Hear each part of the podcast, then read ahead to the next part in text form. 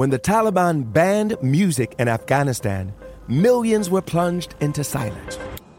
Radios were smashed, cassettes burned. You could be beaten or jailed or killed for breaking the rules. And yet, Afghans did it anyway. This is the story of how a group of people brought music back to Afghanistan by creating their own version of American Idol. The danger they endured. They said my head should be cut off. The joy they brought to the nation. You're free completely. No one is there to destroy you.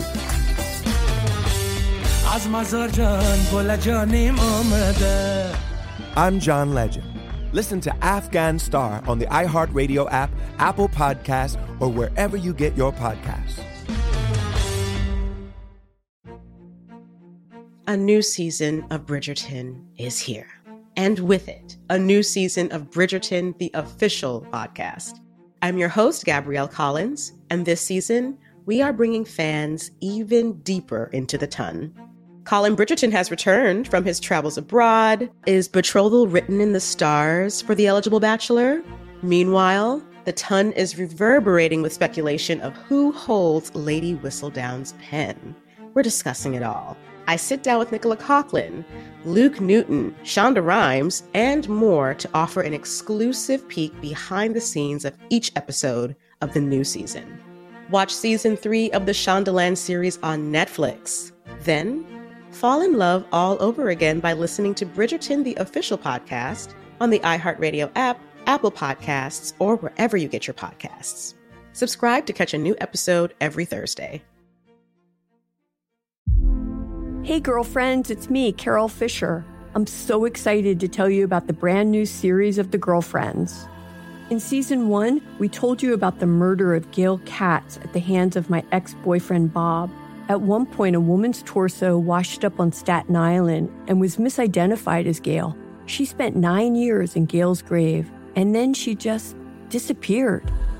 It's almost like it's become this moral obligation to find her. And that's what we're going to do find this missing girlfriend and tell her story. With the help of some of your favorite girlfriends from season one, like my producer Anna. Oh my God. My friend Dr. Mindy Shapiro. Hi, it's Dr. Shapiro, and I'd like to speak with the deputy medical examiner. And of course, Gail's sister, Elaine Katz.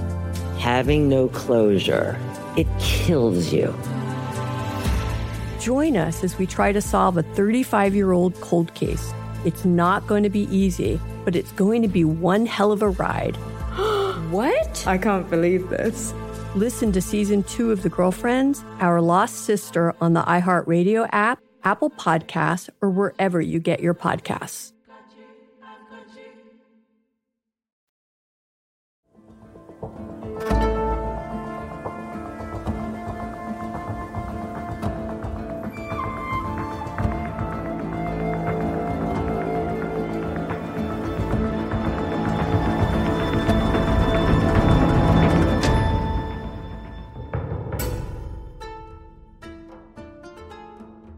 Hello, hello, hello. This is Let's Talk About Myths, baby.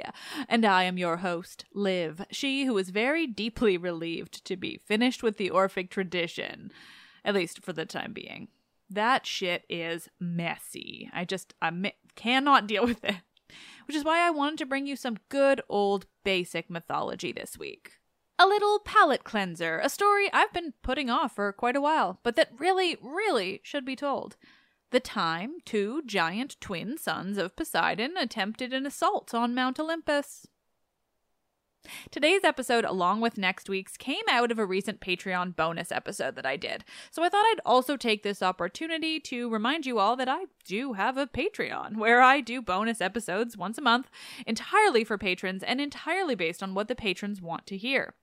I'll be honest up front though, sometimes I am very late in getting those episodes done, and every once in a while, I do miss them completely, though I always try to provide something in exchange, something else bonus Frankly, they're the worst for my ADHD because there are no real deadlines, just self imposed deadlines, which means my brain decides I don't need to do anything or I will forget that it exists at all.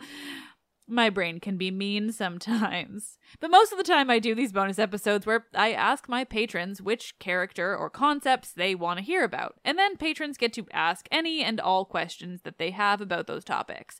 It's honestly just supremely fun. People ask amazing questions that result in my really having to think hard about certain myths and concepts, learning more than I would have otherwise, because sometimes you need prompts in order to, for your brain to really get to the good stuff. It's awesome. And last month in August, we covered Ares.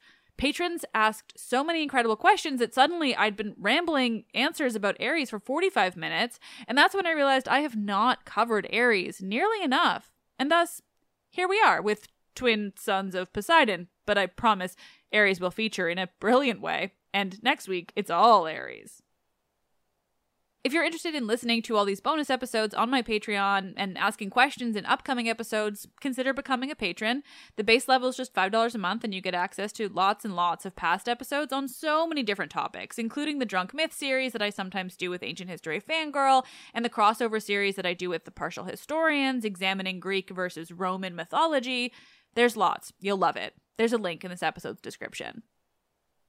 So, with that periodic Patreon plug out of the way, let's talk about these troubling twins, shall we?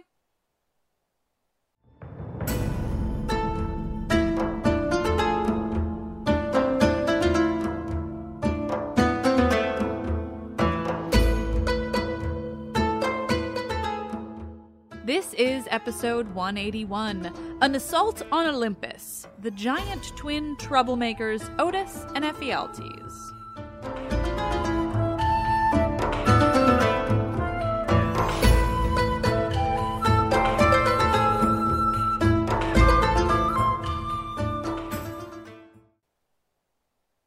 Our story begins with a mortal couple, Aloeus and Iphimedeia.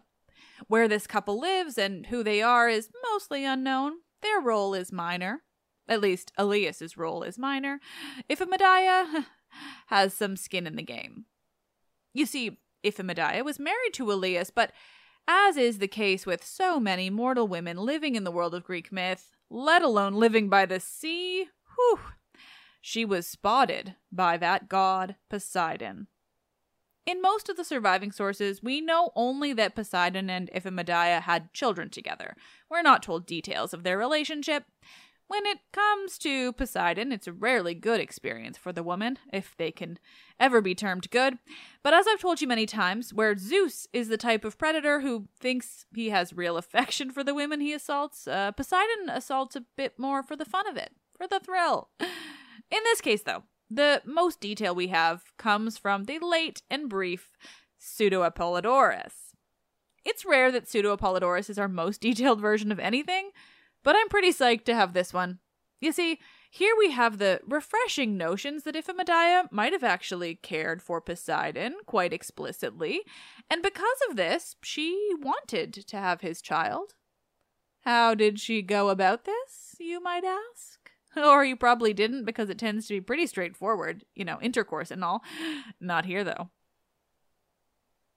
Iphimedeia used to go down to the beach to get Poseidon's attention.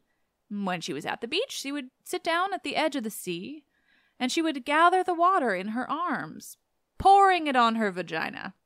Yeah, that's how one gets the attention of a sea god. Just splash a bit of water on your vag. But watch out. You never know how it's going to go with Poseidon. In this case, the pair either did have sex or this pouring of the water alone was enough. but however the physical act went down, Iphimedeia became pregnant with twins. Twins that are given the names Otus and Ephialtes, and who, very early in their young lives, are determined to be not quite human. In fact, they're enormous. From the moment they are born, the twins Otus and Ephialtes grow like weeds. Together, the pair are called the Aloidae, the sons of Aloeus, though in this case they're really the stepchildren of Aloeus, and everyone seems to know it. Even before the children begin to grow at the rate of well, gods. Their names are not quite random either. Their parents were really asking for trouble. Otus, you see, likely comes from either the ancient Greek word for horned owl, literally otos, or even better, the word for doom, oitos. And Ephialtes? Well, that one's more direct. Ephialtes means nightmare. So, you know, things are going to go well, and these twins are going to prove themselves to be kind, gentle young men, only concerned with the lives of others who don't cause any trouble at all. Right? Right? By the time these twins are nine years old, they are absolutely enormous and very, very good looking. That's a fact that's found in the mythology, by the way. They are very specifically handsome as fuck. So we must ignore their age because while it's explicit that they're only nine, it's also explicit that they behave like adults. Maybe it comes along with growing like gods? I cannot explain it.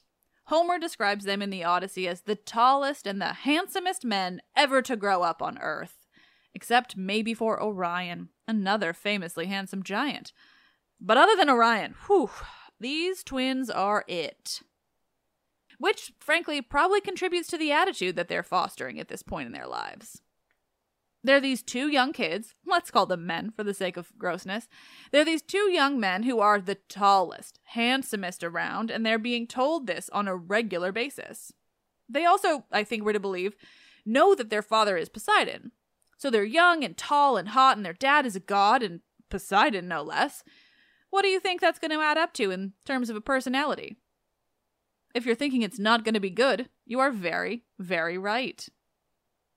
These two twins down on Earth look around and think, you know, they really could do better than this boring life.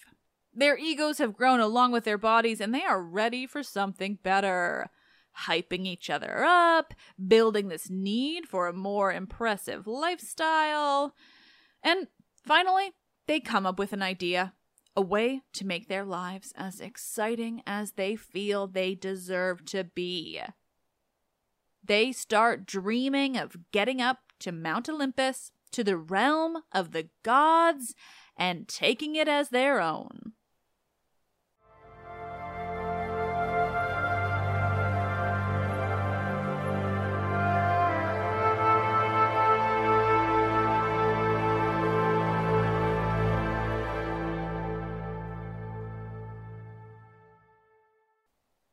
The more Otus and Ephialtes dream of getting up to the realm of the gods and fucking shit up, the more brazen they become.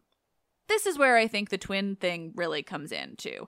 They both have these bad ideas, but they hype each other up so much that the ideas seem better and better, and suddenly they're planning an assault on Olympus, and one of them is deciding he's in love with Hera, the queen of the gods, and wife of Zeus, of all people, and the other is deciding he's in love with Artemis, a goddess who very explicitly is not interested in men and has killed them for less. Bad ideas all around, but no one is there to tell them. So the bad ideas only continue to grow and spiral. At this point, they're straight up scheming. Ephialtes has decided that, yep, he wants Hera, and Otus wants Artemis, and both want to attack the realm of the gods. They don't want to be stupid about it. They think they're thinking it through. So, who's the god most likely to defeat them if and when they manage to get to that realm of the gods and attack the immortal deities? Well, isn't it obvious? Only Ares, the god of war and battle lust, would be able to stop these two handsome giants. At least, that's how they see it. So, what's the solution? Well, deal with Ares, obviously. I wish I could tell you that I have lots of incredible details about what is about to go down between these two twin giants, Otus and Ephialtes, and Ares, the god of war and bloodshed, and all the nastiest bits of humanity. But well, there are no details. But watch as I try to turn what little we have into an exciting and coherent story all the same. Doom and Nightmare, better known as Otus and Ephialtes, get to planning, more plotting, but this time they're plotting how they can keep Ares from preventing their assault on Olympus. How can they keep him out of their hair? Keep him distracted while they storm the realm of the gods? Or even better, how can they do away with him altogether? Finally, they come up with an idea and they are ready to put it into action. So they get their hands on the god of war. Somehow, though the means are not clear as much as I wish they were, and you know I don't make up things in the mythology. Regardless, they get a hold of Ares, and together these twin giants are able to completely subdue the god of bloodshed, battle lust, gore, and they. Well, they trap him inside of a bronze urn. Yeah, they just, I don't know, they figure out how to get a god into a bronze urn and then they seal him in, and that's just kind of it. For a while, too. He is trapped inside of this bronze, like, pot jug for 13 months. Just over a year. In a pot. Ares. Phew. And the twins, Otus and Ephialtes, use this time to continue on with their plan, not only to storm Mount Olympus and wage a war against the gods themselves, but also now to take Hera and Artemis as their wives. Truly a perfect plan. I don't see what could possibly go wrong. With Ares out of the way, they feel that now is a, as good a time as any. So, Otus and Ephialtes get to sorting out how exactly they will physically reach this realm of the gods. Now, for all we say the gods lived on Mount Olympus, the mythology itself did understand that gods did not live atop that real mountain. While it was probably often in the clouds, they could also see the top and think, hey, there's no palace of gods up there. So it seems in order to reach the actual realm of the gods, presumably above Mount Olympus, Otus and Ephialtes know that they have to get into the clouds themselves. I'd say the heavens because it makes the point clearer, but frankly, I am trying to avoid ever using Christianized terms like that. So, how does one get into the clouds, into the realm of the divine? If you're twin giants, you simply stack mountains on top of one another. Isn't it obvious? Otus and Ephialtes tear two mountains out of the earth, Mount Ossa and Mount Pelion, and they piled the, each one on top of the highest mountain in Greece, the oh so famous Mount Olympus. We're talking three mountains, one on top of the other. The gods notice this immediately, and they recognize that these twins are a far bigger threat than they'd realized. No one else had ever had that kind of idea to reach the gods, let alone was capable of carrying it out. Suddenly, the gods are paying attention. And this piling of mountains wasn't the only threat the twins made against the Olympians. They also said that they would use mountains to dam up the sea and to dry out the whole of the Mediterranean. This was getting serious, the Olympians realized quickly. But fortunately, they are still the Olympian gods, and even twins who have a real skill with stacking mountains aren't actually a match for the gods.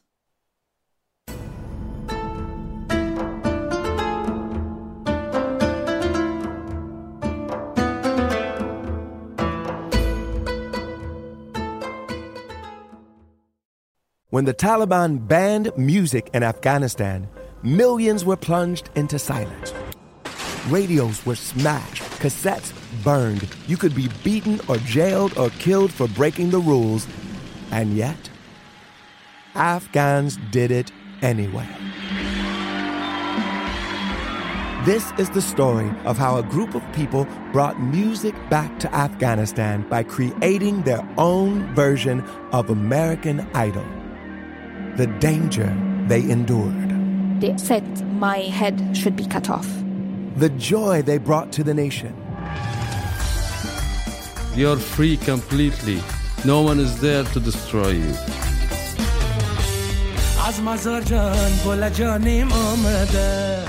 I'm John Legend. Listen to Afghan Star on the iHeartRadio app, Apple Podcasts, or wherever you get your podcasts. A new season of Bridgerton is here. And with it, a new season of Bridgerton, the official podcast. I'm your host, Gabrielle Collins, and this season, we are bringing fans even deeper into the ton. Colin Bridgerton has returned from his travels abroad. Is betrothal written in the stars for the eligible bachelor? Meanwhile, the ton is reverberating with speculation of who holds Lady Whistledown's pen. We're discussing it all. I sit down with Nicola Coughlan, Luke Newton, Shonda Rhimes, and more to offer an exclusive peek behind the scenes of each episode of the new season. Watch season three of the Shondaland series on Netflix. Then, fall in love all over again by listening to Bridgerton, the official podcast, on the iHeartRadio app, Apple Podcasts, or wherever you get your podcasts. Subscribe to catch a new episode every Thursday. Hey, girlfriends, it's me, Carol Fisher. I'm so excited to tell you about the brand new series of The Girlfriends. In season one, we told you about the murder of Gail Katz at the hands of my ex boyfriend, Bob. At one point, a woman's torso washed up on Staten Island and was misidentified as Gail. She spent nine years in Gail's grave, and then she just disappeared. It's almost like it's become this moral obligation to find her. And that's what we're going to do find this missing girlfriend and tell her story. With the help of some of your favorite girlfriends from season one, like my producer Anna. Oh my God. My friend Dr. Mindy Shapiro. Hi, it's Dr. Shapiro, and I'd like to speak with the deputy medical examiner. And of course, Gail's sister, Elaine Katz. Having no closure, it kills you. Join us as we try to solve a 35 year old cold case. It's not going to be easy, but it's going to be one hell of a ride. what? I can't believe this. Listen to season two of The Girlfriends, Our Lost Sister on the iHeartRadio app, Apple Podcasts, or wherever you get your podcasts.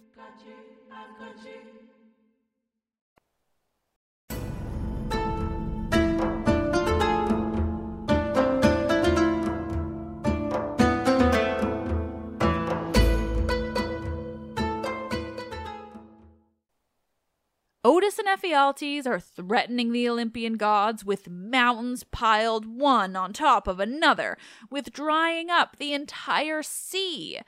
And so, those divine gods are on high alert, ready to take on those twin giants.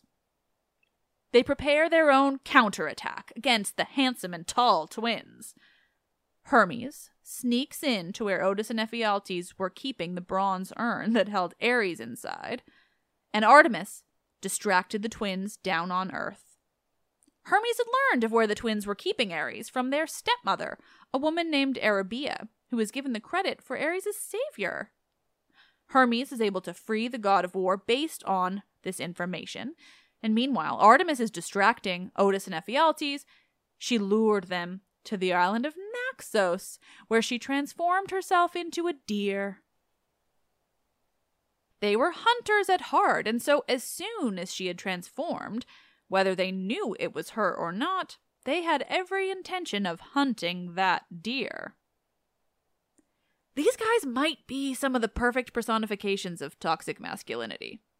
Just because you're tall and hot and everyone's been telling you how special you are for your entire lives doesn't mean you get to just do whatever you want, whenever you want. And it certainly doesn't mean you get to wage a war on the literal gods or hunt the goddess of the hunt. Nope, that's not how life works, dudes. But they don't know this yet. They're too caught up in their own egos and ready and eager to hunt this nice looking deer that they found on the island of Naxos in the middle of the Aegean. This deer, though, is Artemis, and she is not called the goddess of the hunt for no reason. While the two brothers each held their spears, poised to throw the weapons at this deer, she wove between the two, running back and forth, in front, behind them. This only served to make them frustrated, their privilege being checked by a deer. And they became even more eager to just finally throw those fucking spears and hit the deer and be done with it prove themselves to be the talented and beautiful young men that they've been told that they are.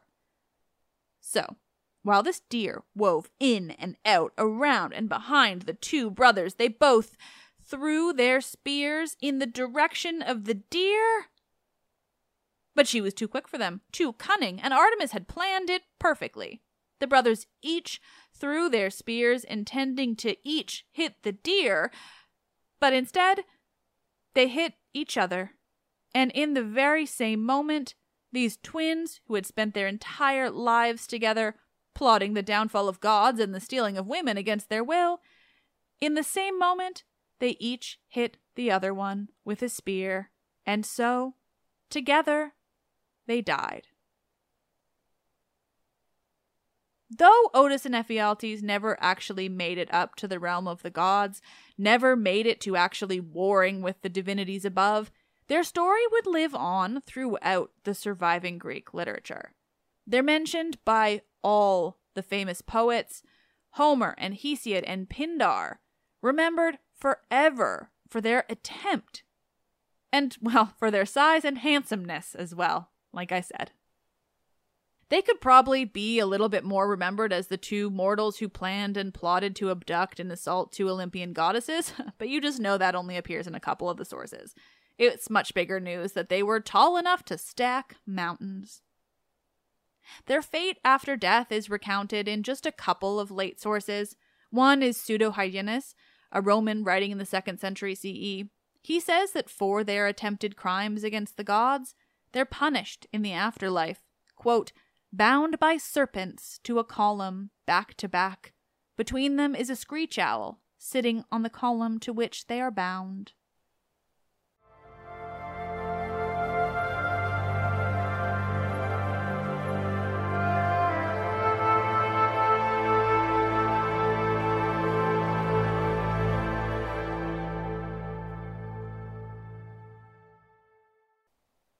This story of the Aloidai, Otus, and Ephialtes is particularly interesting to me because of how it appears in the ancient sources. Or rather, its lack of appearance, really, but also not. There is no full length story of these brothers in the ancient Greek sources, or rather, nothing until Pseudo Apollodorus, who's writing very late in the period. But he is also often writing about lost sources, which is why he's often the only source we have, which is particularly frustrating because he's truly the TLDR of Greek myth. it's always so brief and lacking in any kind of narrative details. And that's the case for this too, except where it does appear in much more ancient sources, these brief mentions are all in very famous places. It's often referred to as a story of the time that Ares faced some hardship, but it's always in direct reference to these two brothers. In the Iliad, for instance, we get confirmation of how Ares' punishment went down, even as far back as Homer. Quote, Many of us who have our homes on Olympus endure things from men, when ourselves we inflict hard pain on each other. Ares had to endure it when strong Ephialtes and Otus, sons of Aloeus, chained him in bonds that were too strong for him, and three months and ten he lay chained in the brazen cauldron. And then in the Odyssey, we get even more details, but still nothing resembling a full story. This takes place when Odysseus is in the underworld and speaking with, or often just witnessing, the dead around him. Quote, I saw Aloeus' wife. She was Iphimedeia, whose boast it was to have lain beside Poseidon. She bore him two sons, though their life was short. Otus, the peer of the gods, and far famed Ephialtes, these were the tallest men and the handsomest that ever the fertile earth has fostered, save only incomparable Orion.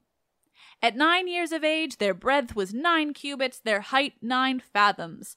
They threatened the deathless ones themselves to embroil Olympus in all the fury and din of war. And so indeed they might have done had they reached the full measure of their years. But the god that Zeus begot and lovely haired Leto bore Apollo, destroyed them both before the first down could show underneath their brows and overspread and adorn their cheeks.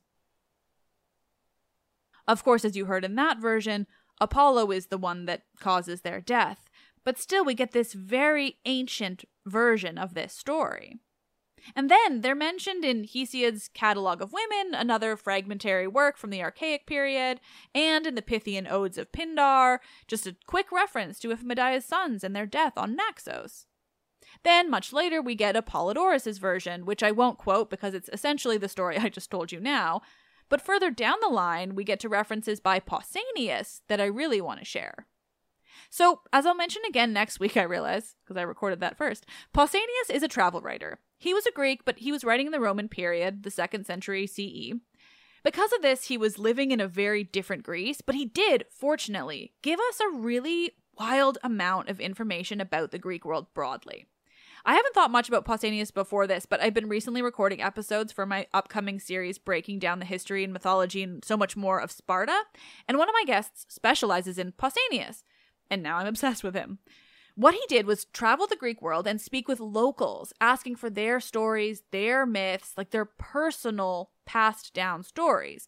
What this means is that he spoke with real everyday people across the Greek world, and through them, we have stories that would not otherwise get written down, and often stories that have been passed down by generations, and even better, maybe even generations of women or enslaved people. It's a whole other mindset that doesn't really exist elsewhere in the sources. That's all to say, it's Pausanias that we get some local ideas about those twins, Otus and Ephialtes, who tried to attack Mount Olympus. When writing about a place in Boeotia, Pausanias explains that he's been shown the graves of these twins, quote, who died at the hands of Apollo. Homer and Pindar have written the same about them, that they met their destiny in Naxos, which lies beyond Paros. They have monuments in Anthedon. What this means, too, is that it's through Pausanias that we often know whether or not certain sites existed, even what things could have looked like. Like many temples and shrines we know of because Pausanias visited them and he wrote about them. So nothing exists of them today, but we get this confirmation that it did back then. It's fucking beautiful. Sorry, I love Pausanias now. Alternatively, we have other sources who are said to have been writing history, and they have entirely different takes on who those twin sons were. So Diodorus Siculus, another fairly late writer, though not as late as Pausanias, wrote of seemingly historical brothers. In his reasoning, Iphimedeia and her daughter were devotees of Dionysus who were captured by Thracians on Naxos. So, quote, Aloeus dispatched his sons Otus and Ephialtes in search of his wife Iphimedeia and daughter Pancratis, and they, sailing to the island of Naxos, defeated the Thracians in battle and reduced the city. Some time afterwards, Pancratis died, and Otus and Ephialtes essayed to take the island for their dwelling and to rule over the Thracians, and they changed the name of the island to Dia. But at a later time, they quarreled among themselves, and joining battle, they slew many of the other combatants and then destroyed one another. And from that time on, these two men have received at the hands of the natives the honors accorded to heroes. That's a very lengthy history from Diodorus Siculus, uh, but it's totally alternative, but still using these same ideas. So here we have these note this notion that they were real men who did something real, rather than the mythological giants who stormed Olympus. I share all of this because sometimes the historical context is the most interesting part of these stories. And in this case, the surviving details just don't even remotely warrant an entire episode, so why not add in all of this background information? This is a story that is as old as the Iliad and the Odyssey, as old as Hesiod, meaning it's as old as the oldest mythology that we have recorded. It's mentioned everywhere, in the typical mythological sources or the historical ones, but we it isn't ever fleshed out with details. Now, does that mean that there was a fully fleshed out epic version that's just been lost? I mean, it's not impossible, but no, probably not usually we would have found some kind of record or mention of it having existed. Probably what it is is a story that functions specifically as I've shown you in all of these sources. It's a story to be mentioned in passing when you're referring to something else, to emphasize the vulnerability of the gods and their power at the same time. Sure, they've been attacked before, but no one's ever succeeded. Or to reference the time the god of war and violence was trapped in a pot that says a lot about Ares and his own specific vulnerabilities. It's a story to emphasize the power of children of gods and the way the gods will just put their noses in any old marriage and then toss in a divine child or two to mix things up. And very specifically, it's a story possibly of how big human, even if they're half gods, how big humans can get. Many of these versions emphasize the actual size of these children. It was in the Odyssey quote, but a description of their size also appears in Pseudo Apollodorus, the translation of which is easier to understand. He says, quote, when they were nine years old and measured 18 feet across by 54 feet tall. Whew. At this size and age, he says, is when they decided to fight the gods. And well, now we know how well that went for them.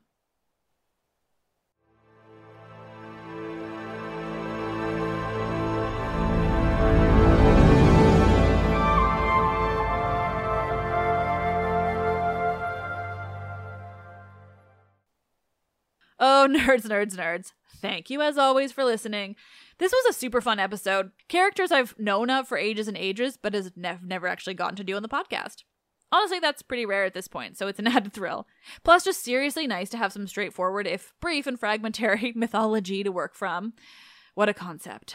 I'm not reading like eight different academic sources, each breaking down bits and pieces from ancient fragments without actually telling me what the fucking fragments say, let alone the debate amongst academics about what is and was not Orphic and why, and I'm over it. And I'm sure I'll cover it again in the future, specifically if I get a guest to come on. But today is not that day. Goodbye, Orpheus. Stay in the underworld where you belong. I say all that as if I didn't uh, read to you a big handful of fragmentary sources at the end of this episode just to explain the odd but cool nature of this story. But it's so different reading sources that I understand versus sources on the Orphics. Man. Anyway, rambling next week Ares. I'm going to tell you all I can about the god of war and whatever he did get up to, though he managed to stay under the Olympian radar in most instances. Such is life when you're a god of war, right? Still, that's for next week. This week, we have just the added silliness of the god of bloodshed and violence getting trapped in a jar, because this is still Greek mythology after all, and it is always sillier than we think it's going to be. And on that note, here is a five star review I got from one of you amazing listeners. As always, these mean the whole world to me, and every time I get the email with the new reviews, my day gets a little better. This one is from Yace in the States and is titled Amazing. Honestly, I'm having so much fun learning about Greek mythology, and she makes it funnier. I'm so grateful this podcast is here. Fun fact this is my current hyperfixation, so yeah. The way she reads tells the myths, little comments here and there are what makes this podcast amazing. Also, I just recently found it, but I love it already. Thank you. I love you. Let's Talk About Myths Baby is written and produced by me, Liv Albert. Michaela Smith is the Hermes to my Olympians and handles so many podcast related things from running the YouTube to creating promotional images and videos to editing and research. Stephanie Foley works to transcribe the podcast for YouTube captions and accessibility. The podcast is hosted and monetized by ACAST. Thank you all. You're the best. I am Liv and I love this shit.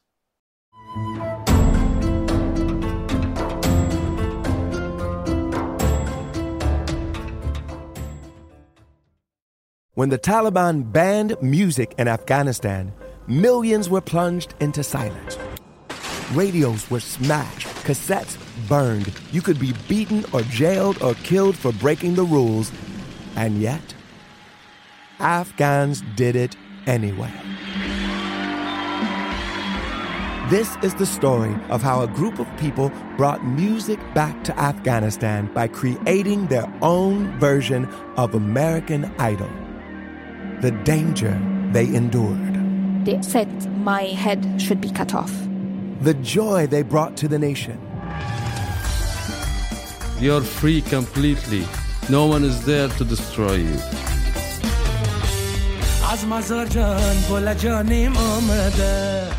I'm John Legend. Listen to Afghan Star on the iHeartRadio app, Apple Podcasts, or wherever you get your podcasts. A new season of Bridgerton is here. And with it, a new season of Bridgerton, the official podcast. I'm your host, Gabrielle Collins, and this season, we are bringing fans even deeper into the ton. Colin Bridgerton has returned from his travels abroad. Is betrothal written in the stars for the eligible bachelor? Meanwhile, the ton is reverberating with speculation of who holds Lady Whistledown's pen. We're discussing it all. I sit down with Nicola Coughlan, Luke Newton, Shonda Rhimes, and more to offer an exclusive peek behind the scenes of each episode of the new season. Watch season three of the Shondaland series on Netflix. Then, fall in love all over again by listening to Bridgerton, the official podcast, on the iHeartRadio app, Apple Podcasts, or wherever you get your podcasts. Subscribe to catch a new episode every Thursday. Hey, girlfriends, it's me, Carol Fisher. I'm so excited to tell you about the brand new series of The Girlfriends. In season one, we told you about the murder of Gail Katz at the hands of my ex boyfriend Bob. At one point, a woman's torso washed up on Staten Island and was misidentified as Gail. She spent nine years in Gail's grave, and then she just disappeared. It's almost like it's become this moral obligation to find her. And that's what we're going to do find this missing girlfriend and tell her story. With the help of some of your favorite girlfriends from season one, like my producer Anna. Oh my God. My friend Dr. Mindy Shapiro. Hi, it's Dr. Shapiro, and I'd like to speak with the deputy medical examiner. And of course, Gail's sister, Elaine Katz. Having no closure, it kills you. Join us as we try to solve a 35 year old cold case. It's not going to be easy, but it's going to be one hell of a ride. what? I can't believe this. Listen to season two of The Girlfriends, Our Lost Sister on the iHeartRadio app, Apple Podcasts, or wherever you get your podcasts.